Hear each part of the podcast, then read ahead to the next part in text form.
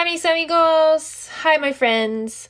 Hoy es día uno de la semana once. Today is day one of week eleven.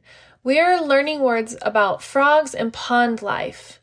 Las ranas y la vida del estanque.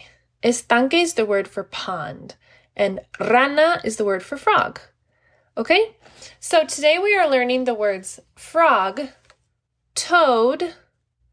We're learning the sentence, frogs and toads are amphibians. And then we're learning how to say smooth skin and warty skin.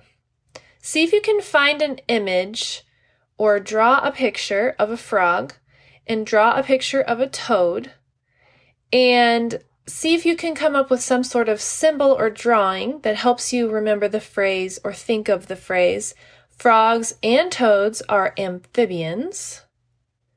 And then draw a picture that makes you think of smooth skin and a picture that makes you think of warty skin or bumpy skin. But you could also come up with actions, okay?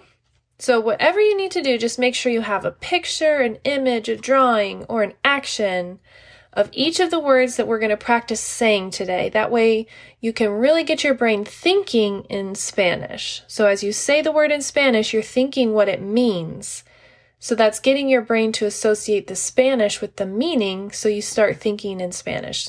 Make sense? Okay, so again, we're learning frog, toad, the sentence frogs and toads are amphibians, smooth skin, warty skin. Ahora en español. La rana.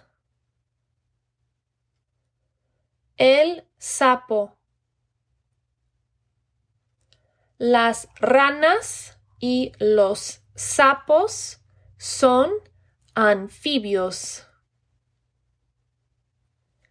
Piel lisa. Piel verrugosa. Muy bien, very good. That's all for today. Eso es todo para hoy. Adiós, bye.